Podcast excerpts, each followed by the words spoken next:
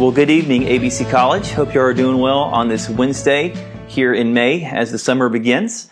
Uh, thank you so much for tuning in to our theology and doctrine series that we're calling Core, looking at the essentials of what Christians believe. Uh, we're here in week three, and we're excited to kind of move on onto uh, another topic. Uh, the past two weeks, we've been talking about the Bible and what it is and why can we trust it and I really thought that was a helpful thing for us to look at. I hope it was an equipping time for you. But this week, we're kind of moving on to the next question in that discussion, or in this discussion, which is okay, if the Bible reveals to us spiritual truth, like we talked about a few weeks ago, if the Bible reveals God to us, then who is God? So that's our question for tonight is who is God? And obviously, we could spend the whole summer talking about who is God, and that would lead to so many other deep questions that we could talk about. But for the sake of our scope this summer, we're going to limit those just a little bit. Uh, but as we talk about this idea of who is God, uh, I want to give really a couple of book recommendations to kind of help you out. And if you want to go deeper into the study of the character of God, the attributes of God, you can do that. So, three recommendations I want to make really quick are first the book Knowing God by J.I. Packer. The second is The Knowledge of the Holy by A.W. Tozer, both those books being classic books on knowing God and his attributes. But also the third one is one about the Trinity called Delighting in the Trinity by Michael Reeves. Fantastic book that will probably blow your mind some on what it means for God to be the Trinity. So as we talk about who is God tonight, those are some great resources for you to go deeper if you want to.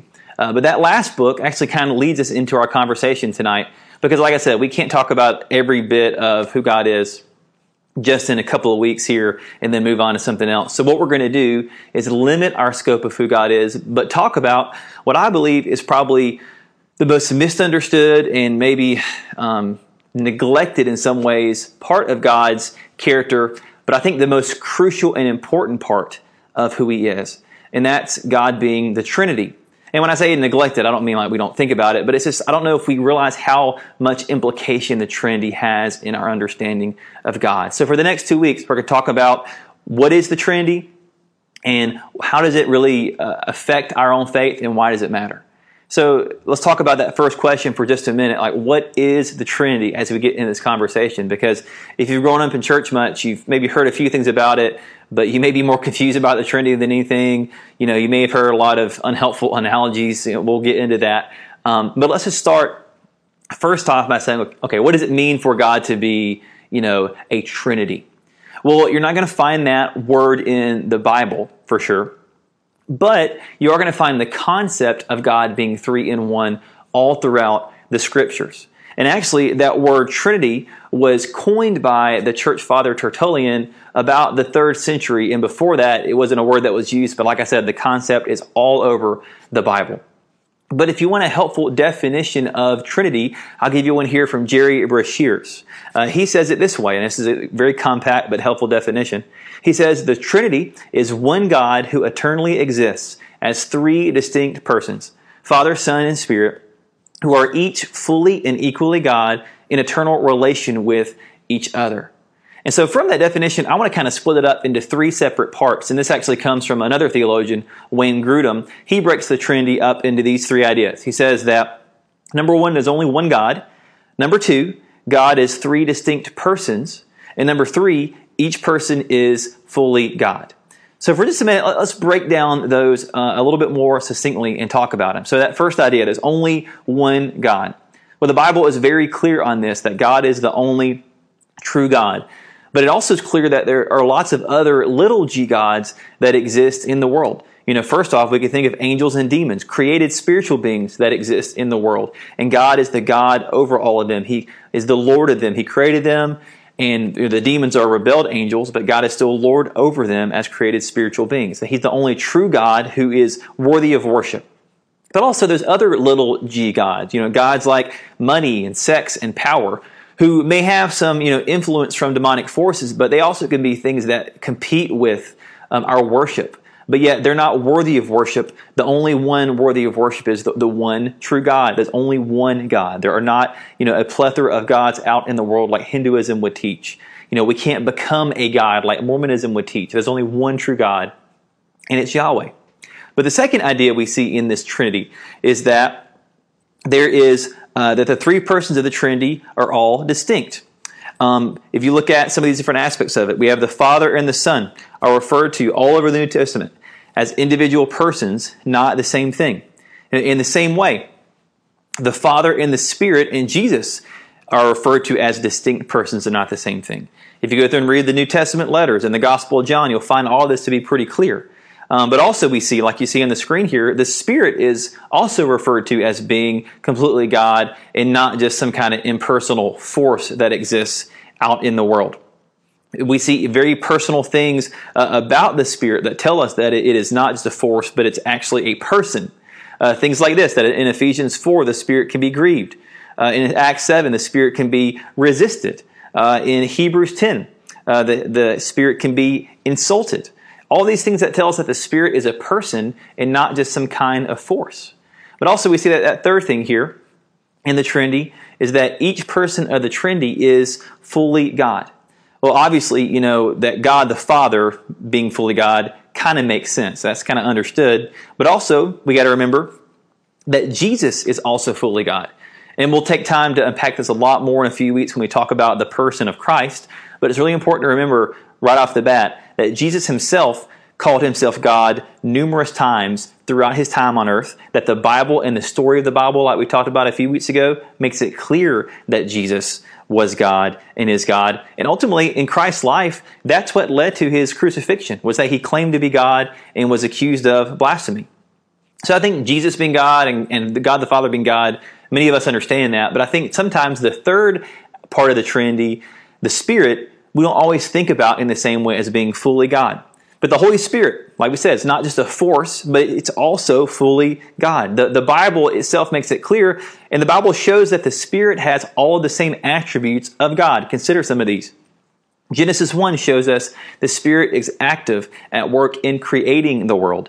Hebrews 14 describes the Spirit as being eternal. Acts 1 8 describes the Spirit as being powerful. Isaiah 14 describes the Spirit as all knowing. Psalm 139 describes the Spirit as ever present. In Acts 5, the Spirit gets used interchangeably with God. So the Bible makes it clear that the Spirit is just as much God as any other part of the Trinity. So we talk about the Spirit, we're not talking about some kind of force or feeling, we're talking about God as well. So, so that third part, part of this picture of the Trinity shows us that why, while every part of the Trinity is clear and distinct, and that they're own persons, they're also all still God. Now, that may make your head hurt. It's kind of part of uh, the difficulty of the Trinity. It's why we struggle with it many times. And next week, we'll talk about some misunderstandings of the Trinity. But this is the clear and simple truth of the Trinity and what it is. So, well, the second question we're going to look at tonight is okay, if God is Trinitarian, three in one, well, what is this Trinitarian God like? You know, what, what is God like? Well, we could spend a long time talking about that, but I'm going to boil it down to just a few things. The first is this, is that God is love. You know, 1 John 4 8 famously says that, that God is love, and we get that thrown around a lot. But what does that really mean? You know, for God to be love? Well, I think it means this. It means that God is the very definition, He's the very example, and the very source of love. Because real love isn't a feeling, real love isn't an emotion, but you think about it, real love is to lay down your life for someone else. Love in itself is self giving, it's to serve somebody else, it's externally oriented. That you can't truly love by yourself. So to say that God is love is to say that yes, God is loving. That's true, but it's also to say that God is a community of love within himself. Because for God to be love, he has to have something to love, which would be the, each part of the Trinity. I love the way that Gerry Breshears says it here. He says, In the very nature of God, there is a continuous outpouring of love, communication, and oneness because God is a relational community of love. And even consider just some of these statements that Jesus makes in the Gospel of John about this. He says, The Father loves the Son and has given all things into his hand. The Father loves the Son and shows him all that he himself was doing. I do as the Father has commanded me, so that the world may know that I love the Father. So we see this, that in the very identity of God, we see the definition and example of loving community. That's why, that's why we all, as human beings, have this desire to be known, to be loved, to be in community. It's because we're made in the image of, of God, who is a community and a loving community within Himself. That's why we have that deep desire. But not only is God love, God is also Yahweh. Uh, that's His proper name that He uses for Himself in the Bible. Uh, literally, the word Yahweh in Hebrew means this it means I am who I am.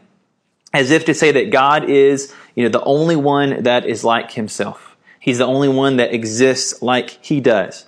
You know, and while there's other parts of God's character that we'll talk about in a minute that, you know, we can relate to, to say that God is I am and to say that he's Yahweh is really to say this, that God also has many parts of himself that are very different than us, that God is a distinct being different than us. Sometimes these attributes that God is different than us, they get called the incommunicable attributes of God. They're the ways that God is different.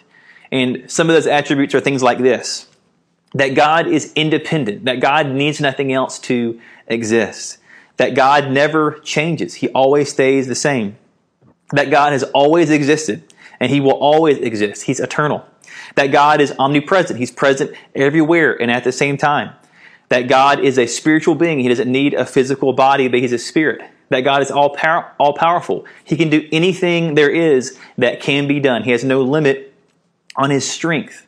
Those are all parts of the incommunicable attributes of God. They're ways that God is very different than us and very other than us. But if you go back to thinking about God being uh, Yahweh, that being his name, that reveals a lot more to us even than just his, his otherness, but it also reveals his holiness.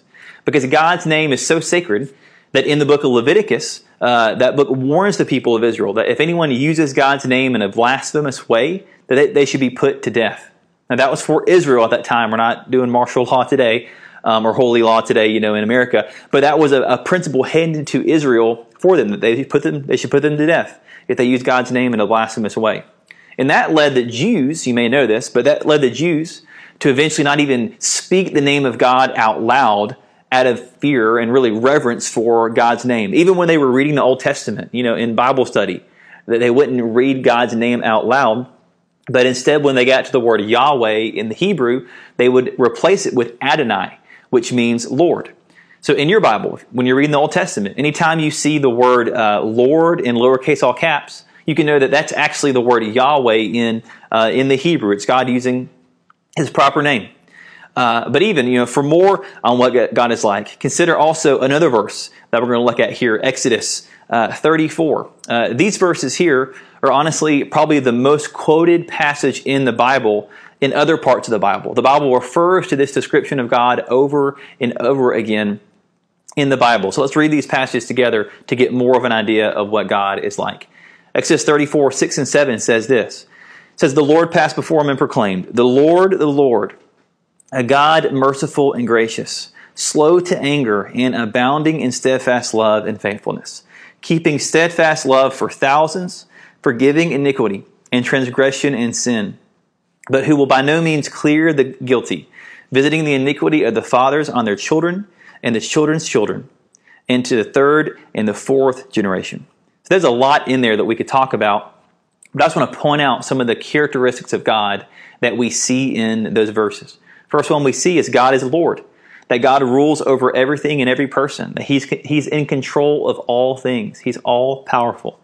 God also is a person and he has a name. That God, and this is important, this is huge, God wants to relate to us personally, not as some kind of impersonal force, you know, like, like Star Wars, you know, or, or not even as a system that we kind of earn our way to be good enough for God or something. But no, God is a person. He wants to relate to us as a person. God is also merciful and compassionate, we see here, that God sees our pain, He sees our suffering in life, He knows our hurt, and he wants to respond to that, and he has responded to that in love. That God is also gracious. That God chooses to love us. He chooses to serve us. Not because that we're so lovable that he has to come to us, not because we deserve it, but because, because God wants to um, come and show grace to us. It's part of who he is, that God is loving and gracious, that he, he's so self-giving that he comes to choose to serve us, to rescue us.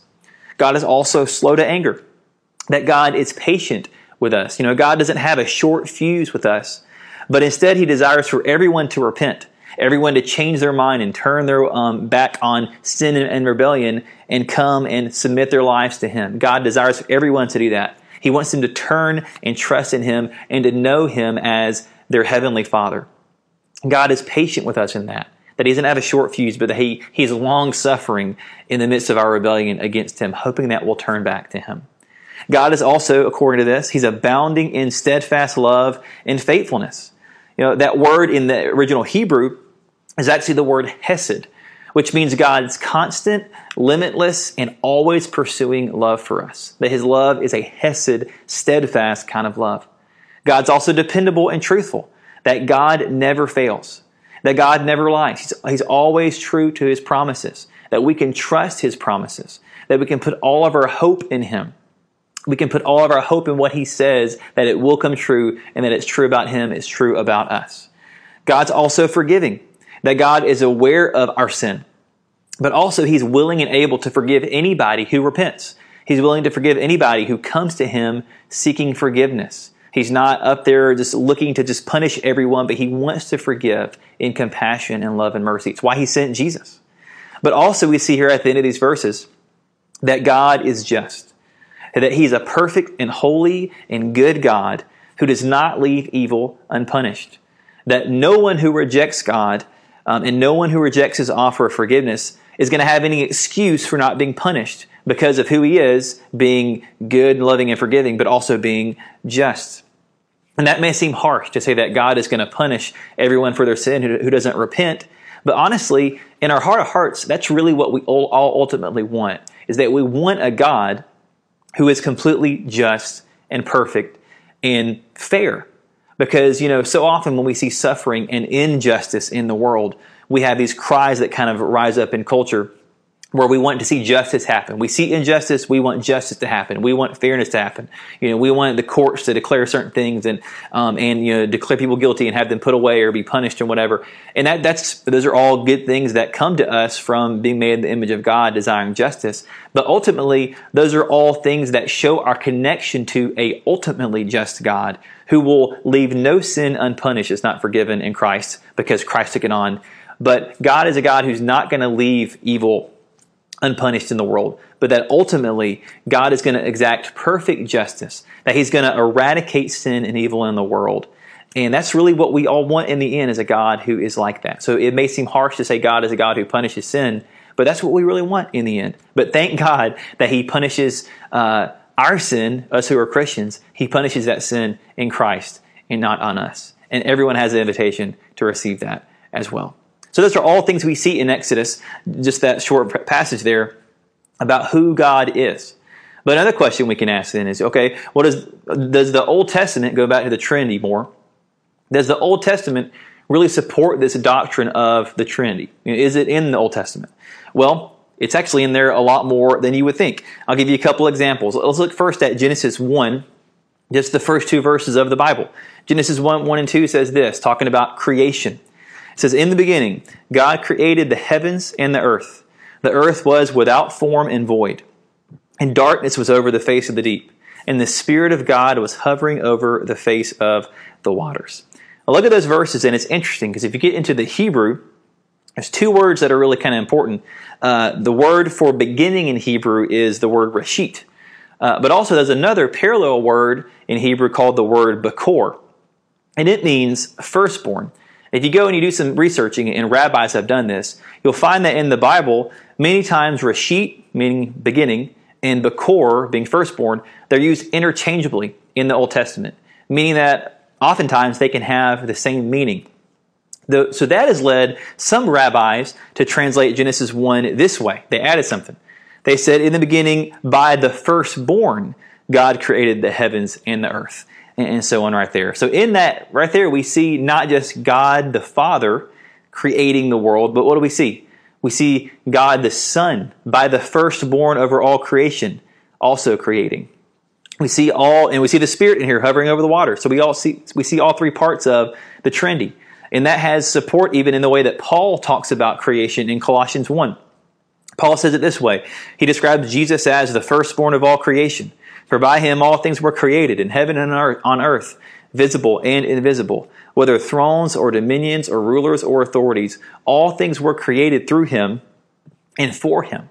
So we see Jesus was there present at creation. And if the Spirit was there and then the Father was there, we have all three of the Trinity very clearly depicted right there in Genesis 1, right in the beginning of the Bible. And another example, also in Genesis 1, is that at the end of Genesis 1, God uses the plural we to refer to himself, saying, Let us make man in our own image after our likeness. So we see the Trinity really all over even the first chapter of the Bible. But then two other quick instances of the Trinity we see in the Old Testament is first the angel of the Lord mentioned in the Old Testament. That many times uh, in Old Testament, God appears in physical form uh, and he interacts with people in physical ways.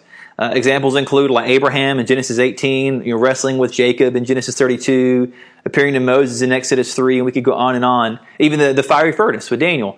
But those all could be potential appearances of God in physical form, but God in physical form is Jesus. So those could be appearances of Christ, even in the Old Testament. So we can see even uh, the second person of the Trinity there. Uh, but also we have references to the Lord sending a son. Uh, Psalm 110.1 says this. It says, the Lord, uh, yeah, it's not on the screen, sorry, but it says, Psalm 110.1, the Lord, which would be the Father, says to my Lord, the Son, sit at my right hand until I make your enemies your footstool. That's one reference that we have of, of potentially uh, the Son, Jesus, being in the Old Testament. But also uh, consider Isaiah 48, 16. It says, Draw near to me, hear this. From the beginning I have not spoken in secret from the time it came to be, I've been there. And now the Lord God the Father, or God being the Father, has sent me, being the Son, and His Spirit. So I read those random verses say this, is that we see all these occasions, even in the Old Testament, of God, the Father, sending a Son in some way. So we see other aspects of the Trinity at work here. As there are all just examples in the Old Testament of God unfolding slowly this mystery of the Trinity to us. But then we have in the New Testament, the more clear revelation of the Trinity. And I'll give you a couple examples of just the clear revelation of the Trinity in the New Testament. Consider just uh, Mary's conception of Jesus in Luke 1. It says, The angel answered her, The Holy Spirit will come upon you, and the power of the Most High, being the Father, will overshadow you. Therefore, the child to be born will be called Holy, the Son of God, Jesus. We have two parts of the Trinity right there. Uh, consider even Jesus' baptism, probably the most clear picture of the Trinity in Matthew 3. It says, And when Jesus was baptized, immediately he went up from the water. And behold, the heavens were opened to him, and he saw the Spirit of God descending like a dove and coming to rest on him. And behold, a voice from heaven said, This is my beloved Son, with whom I am well pleased. So, right there, we have all three clearly shown people or persons of the Trinity in Matthew 3. Even the Great Commission is, is Trinitarian we see, oh, sorry, go, go back here. Um, Matthew 28, we see that says, Go therefore and make disciples of all nations, baptizing them in the name of the Father and of the Son and of the Holy Spirit. So we see the three people of the Trinity even right there. And the letters of the New Testament, they're filled with all kinds of references to the Father and the Son and the Spirit. And throughout the New Testament, we see a really cool picture of even the distinct roles that the Trinity has. And I have them on the screen here we see that the Father is the one that predestined our salvation and sent his Son to die for us. We see that the Son comes and lives and dies for our sins. He's sent by the Father. And we also see that the Spirit comes and lives in Christians to bring us new life, to regenerate us, but also to empower us with spiritual gifts and to be able to serve in the church and live for the glory of God. So we see that the Trinity, even each person of the Trinity has specific roles that they play. It's called the economic Trinity sometimes. But even look at the way that Jesus describes the Trinity in John 14. He says this Believe me that I am in the Father and the Father is in me, or else believe on account of the works themselves. And I will ask the Father, and he will give you another helper to be with you forever, even the Spirit. So we see Father, Son, and Holy Spirit right there. And I, I, want to encourage you, go back and read John 14 through 17. Some of the last time that Christ has with his disciples, he talks a ton about the Trinity. So to him, the Trinity was very important if he spent some of his last moments with it, with his disciples before his crucifixion talking about it. So I think it's a big thing for us to look at. But we see this. We see that the Trinity gives us the fullest revelation of the character and the heart of God.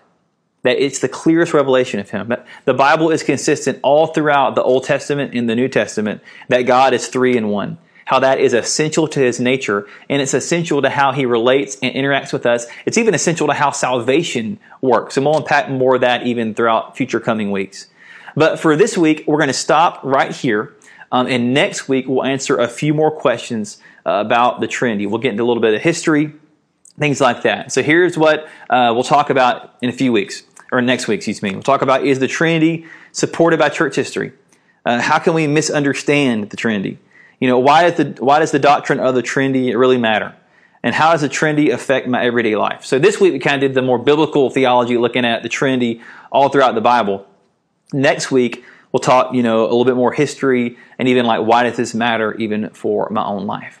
So I hope this has been helpful for you tonight.